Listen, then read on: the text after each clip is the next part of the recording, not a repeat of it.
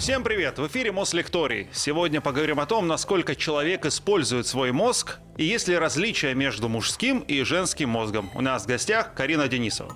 Карина, но вот все-таки на сколько процентов мы используем свой мозг? А, давайте Наверное, так. Вы же, скорее всего, задаете этот вопрос не просто так, да? То есть есть какие-то предположения, да. скорее всего, мифы, а, которые заставляют вас думать, что есть какие-то моментики не совсем определенные. А действительно, до определенного времени, до сегодняшнего момента был миф про то, что мозг используется нами всего процентов на 10. И, к сожалению, он до сих пор где-то действует. И я вижу в некоторых передачах до сих пор, да, когда люди не особо сведущие э, в этом деле, все еще оперируют этой информацией. Я думал, вы скажете, я вижу некоторых людей в передачах, а видно, что они используют на 10%. 10%. Да. А, нет, но тем не менее, да, откуда пошел изначально этот миф? То есть, когда только а, начинали изучать э, тему мозга, а, даже не то, что начинали изучать, а, наверное, от психолога Уильям, э, Уильяма Джеймса в 20 веке он говорил про то, что мы используем не все возможности, так скажем, нашей психики. А, это было отправной точкой. Потом вслед за ним еще многие высказывались, например, о памяти, такой психолог тоже был по фамилии Сишор, он говорил, что память как раз мы используем где-то процентов на 10. И вот отталкиваясь от этой информации, постепенно это все обрастало слухами, что а, человек действительно использует мозг процентов на 10. На самом деле сейчас известно, что мы используем мозг на все 100%, и по факту весь этот миф существовал как, видимо, для того, чтобы люди больше ощущали свой потенциал, надеялись на то, что они могут больше, лучше, быстрее, выше, сильнее и так далее. Но вот все-таки, когда говорили про 100%, э, мне казалось, что надо различать. Вот 100% мы, э, скажем так, объема мозга используем, что все его части работают, либо 100% возможностей. Это же разные вещи. Вот вы говорите про 100% возможностей или вот физически, скажем так, весь объем мозга работает. Про что это речь? Все зоны мозга работают в течение дня, э, работают в течение дня. То есть они не работают одновременно, но тем не менее в течение дня все равно задействуются все зоны мозга. Если бы они одновременно все работали, ну как бы это было, а, так скажем, не очень корректно, потому что одновременно мы бы здесь и ходили, и плясали, и пели, да, и у нас, скорее всего, были бы галлюцинации слуховые и зрительные. То есть это было бы некорректно, не экологично для нас. Поэтому все-таки они включаются а, определенным образом, да, попеременно, но тем не менее все они задействуются. Мозг имеет высокую мощность, и мы действительно можем э, использовать его мощность на полную. И э, процесс обучения сюда включается, да, какой-то процесс творчества. То есть на самом деле, кстати, в процессе творчества э, самое, э, самый большой процент потребления энергии у мозга происходит. То есть вообще, в принципе, э, если говорить о мозге, мозг очень неисследованная штука, и огромное количество исследований на эту тему так и не приблизило нас к пониманию, как же он работает, что же это такое и вообще как им пользоваться, грубо говоря. То есть э, мощности и возможностей в мозге хватает примерно лет на 200. То есть человек на самом деле мог бы жить, если э, соответствовать да, возрасту мозга, не меньше 200 лет. А, то есть его такой запас прочности да, рассчитан. Но, тем не менее, его потенциал мы действительно не до конца знаем, не до конца умеем им пользоваться.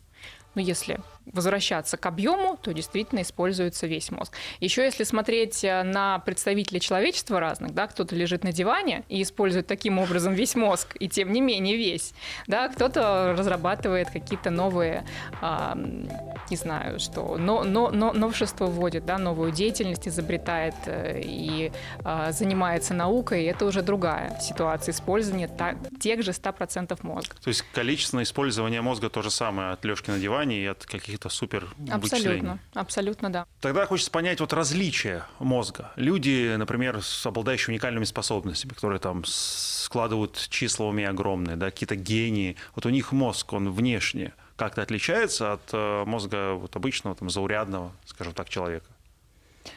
А, ну, смотрите, он точно отличается. А, есть несколько параметров. Кстати, да, хочу рассказать о таком э, важном моменте. А, вот когда я говорила про то, что мы задействуем все 100% мозга, да, а, у нас же есть разные режимы, так скажем, работы мозга. У нас есть а, режим такого бодрствования спокойного, есть режим активного вовлеч... активной вовлеченности в задачи, есть режим, он называется дефолт режим, да, сейчас я как раз покажу Эм, все эти режимы основываются на а, нейронных сетях, и их три базовых. То есть есть сеть выявления значимости, сеть э, центральная исполнительная сеть и дефолт система мозга. Вот сеть выявления значимости, она нужна нам для того, чтобы мы считывали стимулы из внешней среды, из внутренней среды, и э, эта сеть помогает нам, собственно, выявлять самые значимые для нас стимулы, и мы, соответственно, э, этому реагируем. Да, то есть она помогает нам, грубо говоря, ориентироваться в окружающей среде и в собственной внутренней среде. А сеть э, центральная исполнительная, она помогает нам принимать решения. То есть, ну, собственно, из названия следует, да, что это такая более осознанная история. А Дефолт система мозга – это система, которая работает а, ну, я бы сказала, подсознательно, что ли. То есть, э, если вы ничего активно не решаете, никакую задачу, если вы ни в каком поисковом процессе не участвуете, да, то эта система априори включена. И вот если говорить о каких-то гениальных людях, то и сравнивать их с обычными, да, то у обычного человека э, дефолт-система и центральная исполнительная сеть, они прямо противопоставлены. То есть если мы решаем какую-то задачу, если мы сактивизированы на какой-то задаче и работает центральная исполнительная сеть, то дефолт-система отключена, то есть она не работает, они как антагонисты. Угу. А, но когда исследовали мозг, собственно, гениальных людей, которые мыслят э, дивергентно, то Получается, что у них как ни странно, работает одновременно и центральная исполнительская сеть, и, собственно, дефолт-система. То есть э, как-то так случается у таких людей, что они одновременно могут решать, исполнять задачи, да, и э, у них есть вот эта подсознательная, так скажем, подпитка, вот эта база, которая им помогает творить и создавать что-то новое, вот именно дивергентно, да, не логически выводить причинно-следственные связи, а именно нелогично. То есть они как гибридные автомобили, у них сразу два двигателя. Можно так сказать, да. То есть а, получается это все заложено изначально природой в их голове, или они натренировали мозг так? Если говорить о гениальности, которая врожденная, она, конечно, изначально заложена. А, но действительно многие навыки можно натренировать до великолепного автоматизма, когда вы сможете научиться решать очень сложные задачи в уме, складывать четырехзначные числа, а, все что угодно делать, да, какую-то сложную моторную активность сможете выполнять, э, не знаю, там выстраивать а, в очень быстром темпе, допустим, карточные домики, да все что угодно можно научиться делать, потому что у мозга тоже есть определенная система, которая помогает нам автоматизировать все навыки, которые мы а, нарабатываем. Ну, вот все-таки про внешние различия, да, от э, мозга. Угу. Он может быть больше у таких людей, там больше извилин, угу. он, не знаю, более выпуклый, ну, чем-то он угу. отличается? Точно будут отличия в объеме полей, которые задействованы у этого человека в решении тех задач. То есть, например, если мы говорим о гениальных художниках, да, то здесь, скорее всего, у этих людей будут э, более обширные зрительные поля и э, сенсомоторные поля. Если мы говорим о э, исполнителях и не только исполнителях, да, а композиторах, которые музыку создают, и исполнителях, то у них тоже будут э, активны несколько полей. Это как моторная область, собственно, э, то, как он исполняет, да, это область а, там, слуховая, которую он, собственно, э, ну, он должен иметь абсолютный слух. Да. Не у всех людей это далеко встречается, это очень редкая история, когда а, ну, вот что-то такое имеет свою компиляцию. То есть это действительно э, большая разница. Но э, нельзя предугадать гения. То есть все равно в течение жизни а, эти поля разрастаются за счет того, что а, гений уделяет этому много внимания, да, и он действительно оттачивает все равно свой навык. У этого есть предпосылки и предрасположенности, но заранее сказать, что вот этот ребенок станет гениальным, скорее всего, нельзя. Ну, наверное, сложно это посмотреть, как залезть внутрь головы или какие-то там ультразвуковые исследования, МРТ. Показывают же размеры этих Угу. Да, есть э, основной, э, собственно, э, аппарат, которым производится исследование, это МРТ, МРТ. и также функциональная да, томограмма тоже делается. То есть они немножечко здесь разные, но по факту это все равно МРТ. Скажем так, что изначально будут предпосылки, но вот таких э, сильных различий э, может не быть. И более того, если увеличено уже э, поле, это не значит, что э, как это сказать, что, что это уже там супер талант, да, что это будет э, использовано, так скажем, человеком. То есть в любом случае есть у нас субстрат, а как человек это использует, то есть насколько он в своей среде, в которой он существует, это задействует, а, это две разные вещи. То есть если субстрат и поведение человека соединятся вместе, да, мы получим, а, собственно, то, что получим, да, гениального человека и его произведения. Если не соединяться, то все. А может быть композитором, но работать э, в каком-нибудь низком жанре. Может, может, да. Хорошо. Вот. А тогда вопрос. Может ли мозг, он э, перегореть или как-то перенапрячься? И если да, то как-то выражается? Потому что вот бывает, что когда много думаешь, работаешь, не знаю, угу. у тебя как-то вот ну, устает там что-то. Вот угу. устает ли это мозг или это какая-то подмена? Тут тоже надо смотреть на несколько показателей, потому что мозг на самом деле мало устает от интеллектуальной деятельности, то есть если она продуктивная, целенаправленная, а, творческая еще лучше, да, мозг устает скорее от нашей эмоциональной окраски того, что мы делаем. То есть если мы а, понимаем, что нам надоело, мы устаем, да, и вот эта история там недосыпа в том числе, то эмоциональная окраска, негативная эмоциональная окраска перегружает мозг. А, плюс я сейчас сказала про недосып, да, это дополнительный момент. То есть если у вас нет эм, заботы о себе в плане самообслуживания, вот такого очень базового, но необходимого, значит, конечно, мозг будет перегружаться. То есть везде и во всем нужен баланс. Э, и сон мозгу нужен просто обязательно, а, гораздо больше, чем еда. То есть если отсутствие еды мозг нормально может перенести, да, еще какое-то время, то отсутствие сна он фактически не переносит, и начинают возникать различные ошибки восприятия, галлюцинации могут начаться, да, то есть это все все показывает, собственно, нам, как мозг нуждается в отдыхе и перезагрузке. А все-таки как проявляется вот его перегрев, э, да, переработка? Угу. Кроме вот галлюцинации, да, про что вы сказали. Замедляется скорость протекания психических процессов, нейродинамика. То есть вы начинаете, грубо говоря, тормозить.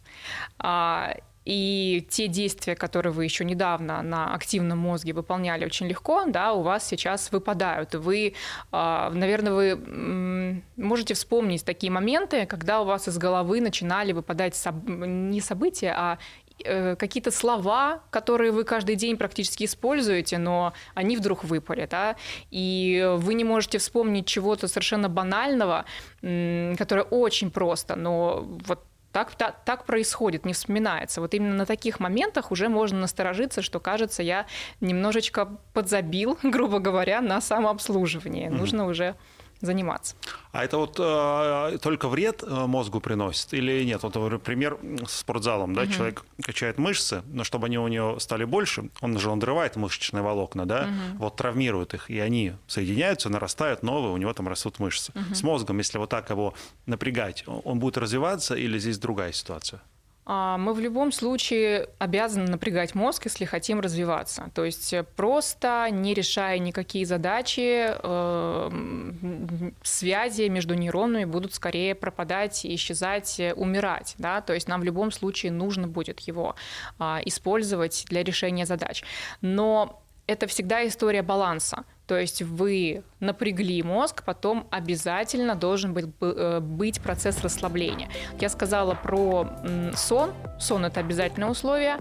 И э, еще классной профилактикой, да, такой продуктивной, хорошей работы мозга это медитация.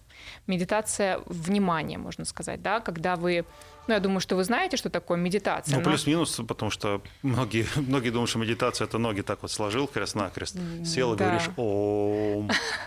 А, это еще неплохо. Бывает, что люди про медитацию а, вспоминаю, да, такая ассоциация, что воткнул себе в уши какую-нибудь музыку или аффирмации, и вот, пожалуйста, ты уже медитируешь. Это не совсем та история. То есть медитация внимания — это когда ты располагаешься в покое, а, концентрируешься на дыхании на своем, то есть это именно концентрация, не просто, что у тебя мысли куда-то побежали, и ты, значит, за ними не следишь, да, это концентрация, это наблюдение за своими мыслями, это намерение прежде всего, потому что любая медитация как и любая деятельность, в общем-то, человека в жизни, должна следовать за намерением. А, и располагаешься в спокойном состоянии, как я сказала, да, и некоторое время, хотя бы минут 15, собственно, ты в таком состоянии а, находишься, ловя свои мысли. А, это очень хорошая практика, потому что если смотреть на электрические волны, да, на, на которые переходит наш мозг в процессе медитации, а, то это а, тета-волны, которые а, характерны как раз для вот таких состояний трансовых состояний, медитативных состояний. На этих волнах мозг очень хорошо отдыхает. То есть если сравнить, допустим, во время глубокого сна, у нас возникают дельта-волны. И тета-волны — это пред э, преддельтовое да, такое состояние, которое как раз помогает и отдохнуть, и активизироваться одновременно. То есть медитация может использоваться в двух направлениях, как при подготовке ко сну, то есть многие люди говорят, что я такой напряженный, не могу даже уснуть спокойно. Перед сном медитация, да, ты войдешь хорошо в сон. Или наоборот, люди говорят, я всегда, всегда сонный, вообще не могу взбодриться. Опять же, медитацию вошел, после медитации ты получишь бодрое состояние. То есть это история балансирования. Поэтому вам дарю классный инструмент. Хорошо, ну я только эфир закончишь, тогда помедитируем. Обязательно. А, а вот э, вы говорили про то, что у гениев увеличивается, да, угу. мозг, а вот у тех, кто лежит на диване круглыми сутками, угу. он что, может, может ли физически реально усохнуть? Крет усох мозг, ну это понятно угу. в, в переносном смысле. А действительно, может такое произойти? А, чисто теоретически, если рассматривать, а, точнее не то, что теоретически, даже практически, да, с течением времени же, когда человек стареет, а, мозг действительно, ну, можно сказать, что он усыхает, потому что истончается серое вещество, белое вещество также истончается. И, в общем-то, можно сказать, что да, объемы мозга тают, и вес тоже уменьшается. Но, кстати, про вес вы часто упоминаете. Я бы не сказала, что есть такая прямая взаимосвязь. То есть чем мозг тяжелее, тем человек умнее. У человека с умственной отсталостью тоже может быть очень тяжелый мозг. То есть здесь нет таких прямых историй. Но э, если мы говорим в целом, да, в среднем, то действительно есть такие корреляции. Вот говорят, мозг кипит, да, вот закипает. Э, что это имеет в виду? Там реально повышается температура? А мозг вообще горячее остального тела или нет? Нет, Нет. Не, не, не горячее. Э, за, за счет того, что там есть как раз система регулировки переохлаждения Кондер. и пере, э, да, возбуждения, наоборот, поэтому он вполне такой сбалансированной температуре. Я думаю, это про то, что когда человек задействует те зоны, которые не сильно у него умеют работать, можно сказать, то есть не доведены до автоматизма. Когда человек начинает выполнять какую-то новую для себя задачу, понятно, что кровь к этим отделам начинает подходить, подходить да. да, подходить. И, естественно, может быть такое ощущение, что как будто бы, знаете, такая пульсация происходит, может быть такое. Вот я чувствовал реально пульсацию, такой бум-бум. Но это, наверное, давление. Возможно. Это, наверное, возрастное. Хорошо. Смотрите, а во сне, да, ну, известный факт, что мозг полностью не отдыхает. Он все равно работает. Мы видим какие-то сны, что-то еще там происходит, о чем вы сейчас расскажете. А бывает ли состояние, когда мозг, ну, абсолютно вот, вот отдыхает, отключен, или ему достаточно сна, вот даже такого легкого бодрствования, чтобы восстановиться? Но вот отдыхает и отключен в этом случае разные вещи. То есть, Поясните. условно, мозг у нас отдыхать может не отключаясь. Когда одни отделы работают, другие отделы вполне себе отдыхают. Да? И опять же, я когда говорила про сон и про медитацию, это те самые состояния, когда мозг отдыхает.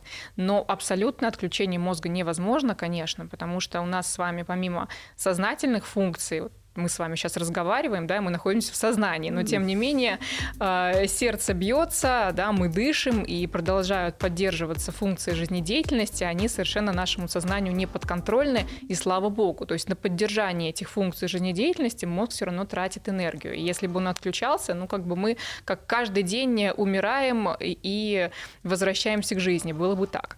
А вот смотрите, например, медикаментозно, да? Угу. Мы сейчас не говорим про какие-то запрещенные вещества, там, угу. не знаю, про алкоголь, например, когда вас не знаю, там, оперируют, например, угу. вас же в кому вводят, угу. в медикаментозный сон, тогда угу. мозг отдыхает больше.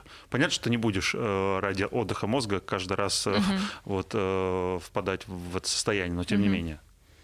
Нет, конечно, нет? нет. То есть это не естественная история мозга, когда он не работает вообще. То есть, чтобы отключить мозг, нужно обойти очень много э, разных защитных систем. Поэтому это не э, здоровая история, если действительно использовать ее ради отдыха. Хорошо, давайте продолжим с работой угу. мозга. Вот многозадачность, угу. да, это для мозга нормальная ситуация, как он с ней справляется? Не переутомляет это его? А, тоже здесь важно понимать, о какой многозадачности мы говорим. То есть, если вообще посмотреть объективно, мозг это действительно многозадачная машина. То есть, опять же, мы с вами разговариваем раз, можем видеть друг друга два, да, сидим, поддерживаем позу. И ну, это... Спасибо, что напомнили, да. да. И до бесконечности. Вот, пожалуйста, многозадачность. Но она имеет место потому, что у нас э, осознанных только несколько процессов, да, там практически один. Вот я сейчас говорю и думаю, что я говорю. А все остальное бессознательно. Если мы говорим о многозадачности э, сознательной деятельности, то это я бы сказала, невозможно, ну то есть потому что на первый план все равно выходит что-то одно в любом случае, а все остальное будет не так продуктивно. Однако, чтобы повысить продуктивность вот таких одновременно выполняющихся задач, хотя по сути это все равно не одновременное выполнение, а быстрое переключение. Да? Нет, ну я говорю про что? Вот, э, угу. вот эта банальная история, когда ты хлопаешь себя по голове, гладишь по животу а. и обратно. Или, например, когда ты, не знаю, управляешь автомобилем угу. и, не дай бог, разговариваешь по телефону да, и вот какие-то такие вещи. Ты же абсолютно два разных процесса делаешь. Это тогда история как раз автоматизации. То есть когда-то вы это действие, ну, в смысле не вы, а ваш мозг перевел а, управление автомобилем а, в автоматизированный навык, и теперь вы уже об этом не задумываетесь. Но все равно э, не рекомендуется, почему это делать, да, потому ну, что... Это безопасность автомобиля, пример такой просто. Да, да, но почему это автомобильная безопасность, да, вроде бы, но автоматизировал и прекрасно. Автоматизация работает до момента, когда не возникнет какой-то ситуации, которая не соответствует картине мира вот этого автоматизированного навыка. То есть в картине мира этого навыка все окей на дороге.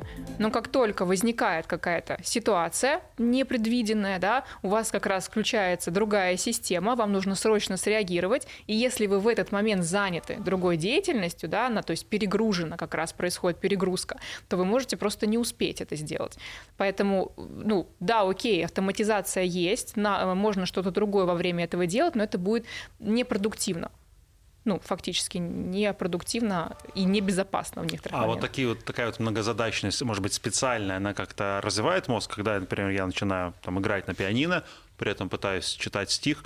Я еще смотрю все время на барабанщиков, mm-hmm. как они, черт побери, это делают. А, стучат ногами, вот руками, еще и поют некоторые. Mm-hmm. То есть это как-то прокачивает наш мозг. Это супер прокачивает мозг, и э, в первую очередь я хочу сказать про деток, потому что есть специальное упражнение, называется нейрокоррекционные упражнения, упражнения на межполушарное взаимодействие, которые как раз затрагивают э, разную деятельность, деятельность, которая выполняется разными полушариями, и это нужно как раз для того, чтобы весь мозг поддерживать в тонусе, да, для того, чтобы ребенок развивался во всех сферах. Для взрослых это тоже, конечно, можно использовать, то есть если вы э, в осознанном возрасте пойдете учиться на барабаны, это очень круто. Да? Если там мы говорим про фортепиано, там же тоже две руки, одна рука играет еще одно, там есть. еще и педали. Да, это очень здорово и классно развивает, это правда. Для людей пожилых, кстати, тоже очень полезно использовать практически те же самые упражнения, которые для деток используются, чтобы поддержать да, и профилактировать а, раннюю деменцию. А почему вот наш мозг, э, вот если я сейчас вам скажу, ни о чем не думайте, угу. не может так поступить, да, он же все да, равно конечно. Э, вот, начинает о чем-то думать. Почему он не может вот так вот взять и, работая при этом, да, перейти в режим абсолютно такого серого шума? А, ну, во-первых, это та же самая дефолт-система, которая постоянно э, подкидывает, грубо говоря, без нашего ведома нам какие-то темы. То есть это абсолютно э, нормально. Это, как знаете, с одной стороны, это постоянно оставлять такой сторожевой пункт, ну, то, то есть мы же все, всегда э, обязаны быть включены в среду, мало ли что-то произойдет. Ну, да. А с другой стороны, это постоянная переработка уже полученного опыта. То есть вы фоново можете как раз, вот здесь можно сказать, одновременно решать при этом не сильно включаясь в эти процессы, несколько задач. То есть, допустим, там какие-то семейные э, у вас э, моменты могут решаться автоматически, не, не автоматически, а в смысле фоном, да? Жен такое не любят. Но тем не менее, вы тоже человек, значит, у вас в голове происходит точно так же. А, семейные моменты, потом вы можете здесь подумать о том, что там приготовить дома, следующий момент вы подумаете о том, а что я скажу в следующем, э, в следующую секунду. И это все происходит нормальным образом, ровно потому, что дефолт-система работает. Хорошо, но вот мы представим, что наш мозг, он перенапрягся, да, мы поработали активно. Как восстановить силы и ресурс мозга правильно? И сколько для этого потребуется времени? Угу. Прежде всего, конечно, хочу напомнить, что лучше э, заранее этим озаботиться и заниматься профилактикой.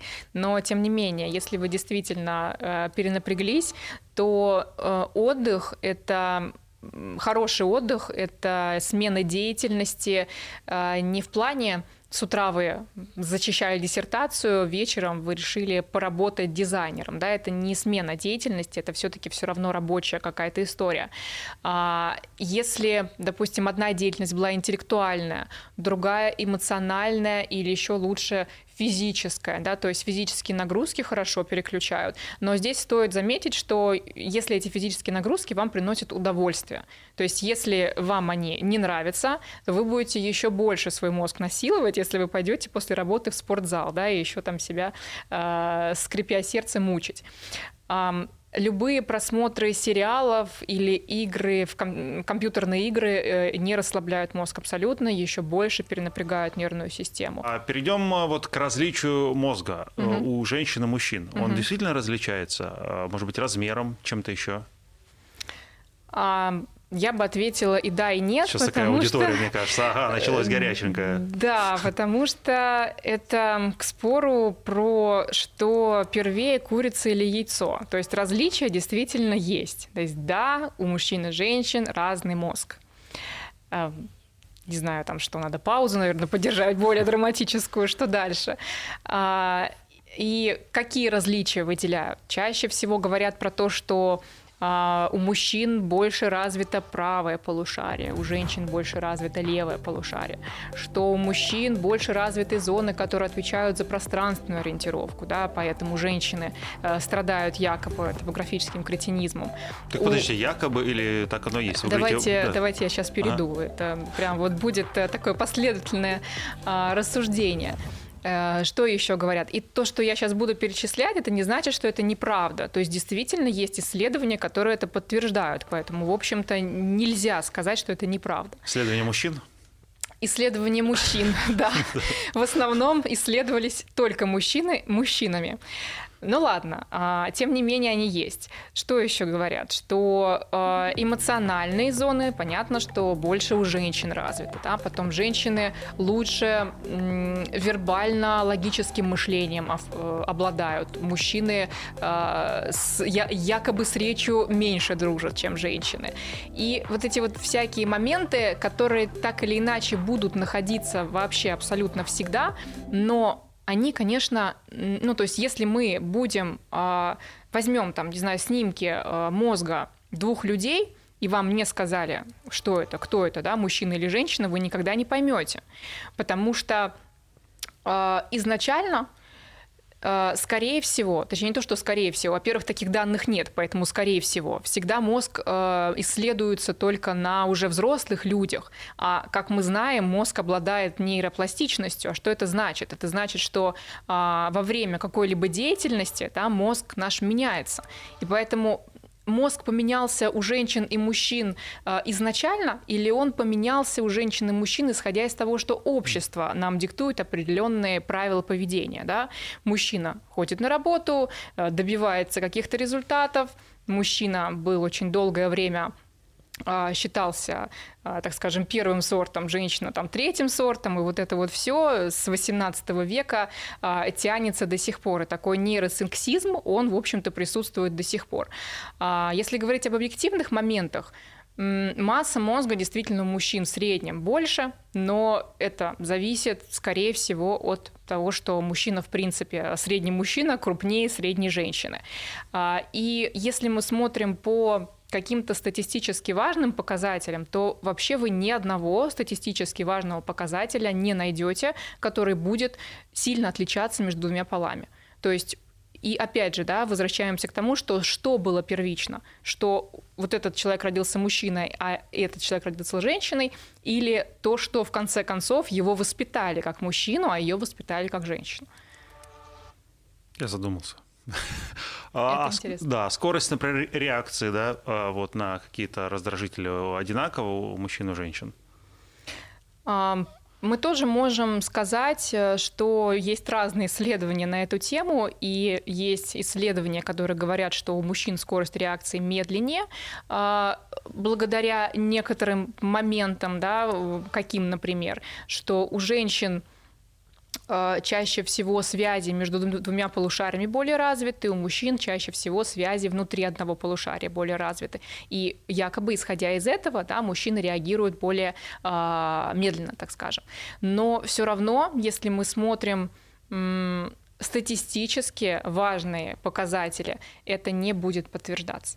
И все-таки почему, да, вот это интересно, мы же с вами отличаемся друг от друга, да, угу. у нас есть физические отличия, угу. вот, там, э, мы различаемся размером, у мужчин там больше мышечной массы, даже угу. если он не занимается спортом, угу. да, поэтому ты думаешь, а почему бы и мозг не различался? Не обязательно в мужскую сторону, может быть, и в женскую, но в целом это же вполне себе логичный вопрос. Угу. Здесь это, знаете как? Про шахматистов наверняка скажут, вот где чемпионы э, мира шахматистские женщины? Ну, там их нету. Да можно так про все сказать, просто потому что очень долгие годы женщин вообще никуда не пускали. Да, да обычно поэтому... такой контраргумент они приводят. Да, да, да, да. да что я могу сказать? Что если мы будем сравнивать отдельного мужчину и отдельную женщину, мы обязательно найдем отличия. Если мы будем сравнивать э, просто в популяции, мы будем находить малые статистически э, важные подтверждения. Э, то, что вы говорите про внешний вид, ну, конечно, это гормонально обусловлено. Гормоны, конечно, тоже влияют на развитие мозга тем или иным образом. Э, как раз про то, что, мне кажется, я уже упоминала, да, что э, есть исследования, которые говорят э, про то, что тестостерон, который развит у мужчин, да, который преобладает у мужчин, благодаря ему а, происходит угнетение развития левого полушария внутри утробы матери, и у мужчин при рождении более развито правое полушарие. Да? У женщин же наоборот происходит, у них происходит более развитое левое полушарие. Исходя из этого, вроде бы как есть небольшая разница в начальных данных, потом тоже э, идет некоторая флуктуация. Но так или иначе, все равно на определенных этапах развития мужчины и женщины друг друга догоняют.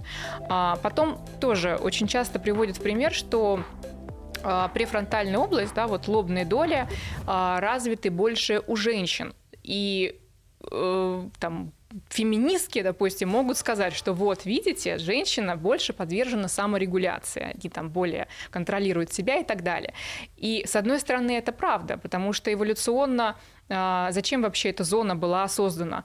А, изначально для того, чтобы тормозить агрессивность по отношению к собственному детенышу, да, к собственному ребенку. И женщина, так как рождала ребенка, находилась рядом с этим ребенком, ей было важно это делать. Но это не говорит о том, что у мужчин, допустим, эта зона не развита вообще.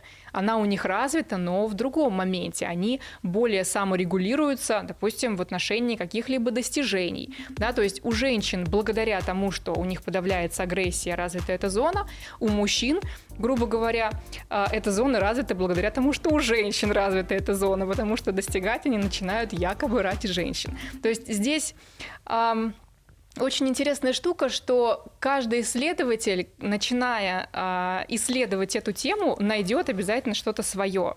Но в итоге, если мы смотрим э, средний срез по больнице, находится определенная группа исследователей, которая раз, там, не знаю, в год говорит, вот не нашли мы статистически важных доказательств, что какие-то есть различия. А, но тем не менее вы сказали, что разная активность полушария у мужчин и женщин, а это чем обусловлено? Ну вот изначально как раз тем, что у мужчин преобладает э, в утробе да, активность гормона тестостерона, у э, женщин это эстрогены, и поэтому немножко по-разному начинает все формироваться. Например, мужчины, у которых потом больше экстраге... Э, эстрогенов, эстрогенов да. да, простите, эстрогенов, ну, например, там, не знаю, они ведут такой образ жизни на диване, да, у них угу. вырастает пузо, грудь, угу. как, как, у, как у женщины угу. говорят, у них много этих гормонов да, становится, да, да. у них и мозг перестраивается. На женский вы ну, имеете так, в виду? немножечко, да. Так. Нет, нет, конечно, не перестраивается. Э, опять же, есть ли такие э, названия, как мужской и женский мозг? Нет. Они, можно сказать, что они становятся, допустим, более эмоциональны, но э, вследствие того, что агрессивность им не нужна больше, да, достижения им больше не нужны, потому что они лежат на диване. Зачем им агрессировать, зачем им чего-то достигать? Они становятся сентиментальными, потому что сериалы и футбол склоняют к тому, что нужно переживать за этих людей на экране, понимаете? А следующий вопрос мне хочется прям зачитать с планшета. Вот, он написан э, женщиной. Вот. Значит так, считается, что память у мужчин и женщин э, устроена по-разному. Пока все ровно. Женщины помнят больше и дольше, мужчины порой надо сто раз напоминать, чтобы он что-то в итоге сделал. Но это из разряда там прибей полку, сходи в магазин. Вот э, почему и как вот э, это происходит? Или это тоже неправда? А, опять же, как и везде, если э, смотрим на конкретную пару мужчин-женщин, будет одно, смотрим на а, в популяции в целом будет другое. А, это также эволюционно обусловлено, но не могу сказать, что в мозге вы, опять же, подтверждение найдете. То есть из-за того, что мужчине надо решать какие-то точечные задачи, он будет э, помнить скорее общую цель, к которой нужно прийти, не запоминая особенно детали. Ну, то есть, грубо говоря, вижу цель, не вижу препятствий. Да? У женщин это более такая история про безопасность вокруг, и поэтому женщине нужно больше обращать внимание на детали. Э, благодаря этому вот так развивается память. И благодаря, собственно, этому да, женщина может помнить больше деталей, в том числе из прошлого, и основываться на этом мужчина помнит целостный момент. Ну, типа, люблю я тебя и люблю, да, неважно, что сегодня за дата. А женщина на даты будет концентрироваться. А, окей, еще тогда вот в различие у женщин есть такой прекрасный период в жизни, как беременность. Угу. И есть такое стерео... Это не мое мнение. Вот, но что немножечко во время беременности женщины начинают ну, э, какое бы слово употребили? Э, подтормаживать, простите меня, ну, подтупливать возможно, возможно. А вот, э, этому есть какое-то научное объяснение, так ли это? Я не говорю, что она хочет ночью съесть ананас э, с, с чем-то, не знаю, с огурцами маринованными, угу. а вот именно про то, что чуть-чуть что-то там ломается. Угу. Это все ради наших детей, конечно, но тем не менее. А, ну, собственно, благодаря тому, что дети рождаются, да, и у женщин происходят определенные моменты.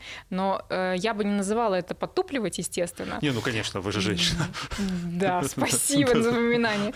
А, но тем не менее, вы согласитесь с тем, что что-то с мозгом происходит в этот момент? Давайте посмотрим опять же на причины, что Давайте. к этому приводит. А, и с мозгом ли это происходит на самом деле, потому что потом, как мы видим, э, все нормально. И более того, э, опять же, есть исследования, которые подтверждают, что у беременных женщин ничего не меняется.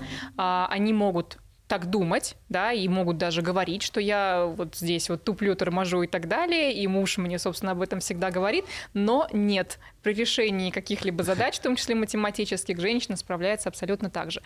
А, но все-таки, если мы возвращаемся к беременности, если это происходит, это чаще всего происходит на фоне э, скачки гормонов.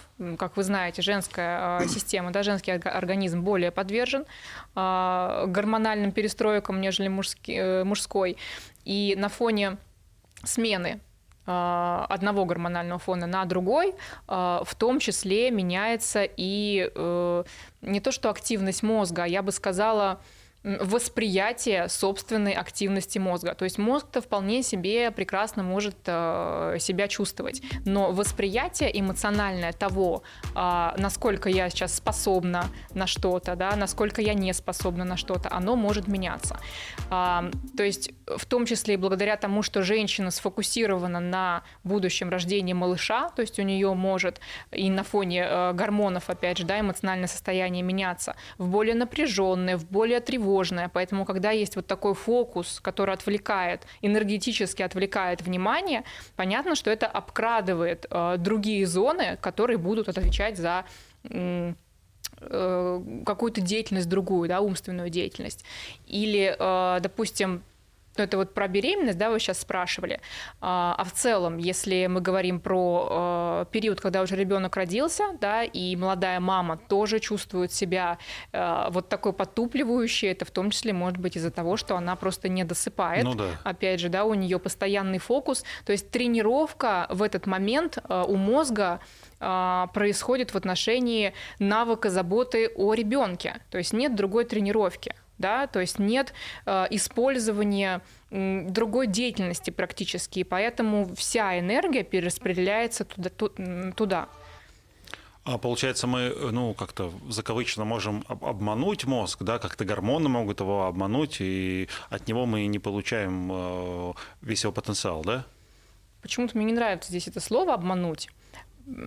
Ну, э, чисто формально да, то есть условно гормоны будут э, больше да, отвечать за поведение женщины, но ведь мозг это орган, который нам служит, правильно? А он же все-таки как бы инструмент, которым мы живем эту жизнь. Поэтому если его рассматривать как главный орган, там, то можно его сколько угодно обманывать. А так гормоны работают так, что, собственно, мозг, подчиняясь, говорит, да, действительно, вот эта сфера для меня сейчас главная. Мне главное вынести ребенка, мне главное позаботиться о его здоровье и будущей безопасности, поэтому я сейчас действительно отдам на это большую энергию. А, так, с мужчинами и женщинами разобрались, давайте теперь с э, детьми и стариками. Угу. Вот. А некоторые до 100 лет живут в здравом уме, да, а некоторые с каким-то возрастом еще не столь зрелым, у них начинают происходить какие-то а, ну, разрушительные процессы, скажем угу. так, в мозге. Э, с чем-то связано, что там именно происходит? Есть же выражение, да, в здравом уме. Угу, угу. Здесь тоже такой, я бы сказала, пробел в науке, хотя есть некоторые а, данные, точнее не то, что данные, есть э, некоторые общие рекомендации для того, чтобы жить, э, э, проживать свою старость в здравом уме. Но это изначально как раз профилактика, в том числе и своего недосыпания, а, нормального питания, нормальных занятий, использования мозга и решения каких-то определенных задач, потому что э, известно, что те люди, которые рано выходят на пенсию, не занимаются ничем, у них э, происходит более быстрое старение, да, то есть они мозг свой не задействуют. Те люди, которые продолжают заниматься любимой деятельностью, да, э, и любимой деятельностью, и плюс еще добавляют скорее что-то новое, особенно классно, если у нас пенсионеры будут путешествовать, это же вообще круто мозг э, развивает, то это помогает им действительно быть э, намного больше в таком же здоровом режиме. Есть исследования, которые показывают, что э, серого вещества в головном мозге становится меньше с возрастом. И еще я здесь не э, представила картинку, но тем не менее есть э, такие люди, их называют суперэйджеры. Да? Это не, не долгожители, а именно люди, которые в э, преклонном возрасте остаются практически такими же продуктивными, эффективными, как и в молодом возрасте. И вот здесь как раз идет идут очень активные исследования а, этой территории, потому что непонятно, у них изначально предрасположенность э, серого вещества их мозга а, такая, что он, э, оно не, не истончается, да, а, или же это каким-то образом в течение жизни они это поддерживают различной деятельностью. Но скорее идет история в пользу изначального, а, как бы начальных данных, потому что по факту, когда анализируют э, жизнь и деятельность таких людей, там нет каких-то особенных моментов. То есть кто-то ведет здоровый образ жизни, действительно, да, кто-то вообще абсолютно не ведет здоровый образ жизни, но тем не менее можно сказать, что им повезло. Мне почему-то кажется, ну, профессура, да, в любом институте, университете, взрослые уже очень люди, и они соображают-то неплохо. Что-то с родом деятельности, мне кажется, это связано. Подумайте об этом. Я подумаю, но хочу вам сразу ответить на это. А, если действительно профессура а, занимается тем, что они работают со студентами и не просто читают одни и те же лекции автоматически да, на протяжении долгих лет, то есть не задействуют те зоны, которые отвечают за новую деятельность. Э, если они не задействуют, они очень быстро могут действительно стареть. Единственное, за счет чего они, так скажем, сохраняют, как раз это взаимодействие. А, если же мы говорим о людях, которые постоянно еще находятся в науке и в поиске, вот это вообще там супер классно, супер здорово, потому что получается, что мозг постоянно находится в активной творческой деятельности, а это стопроцентная профилактика старения. Мы в начале передачи говорили про закипание мозга. Я сегодня столько новой информации получил. Вот, дабы он у меня не вскипел, я пойду вздремну. Вот. А, чего в связи с поздним выходом нашей передачи мы желаем всем нашим зрителям. Вам огромное спасибо за то, что пришли и столько интересного рассказали. Спасибо. Спасибо большое. До свидания.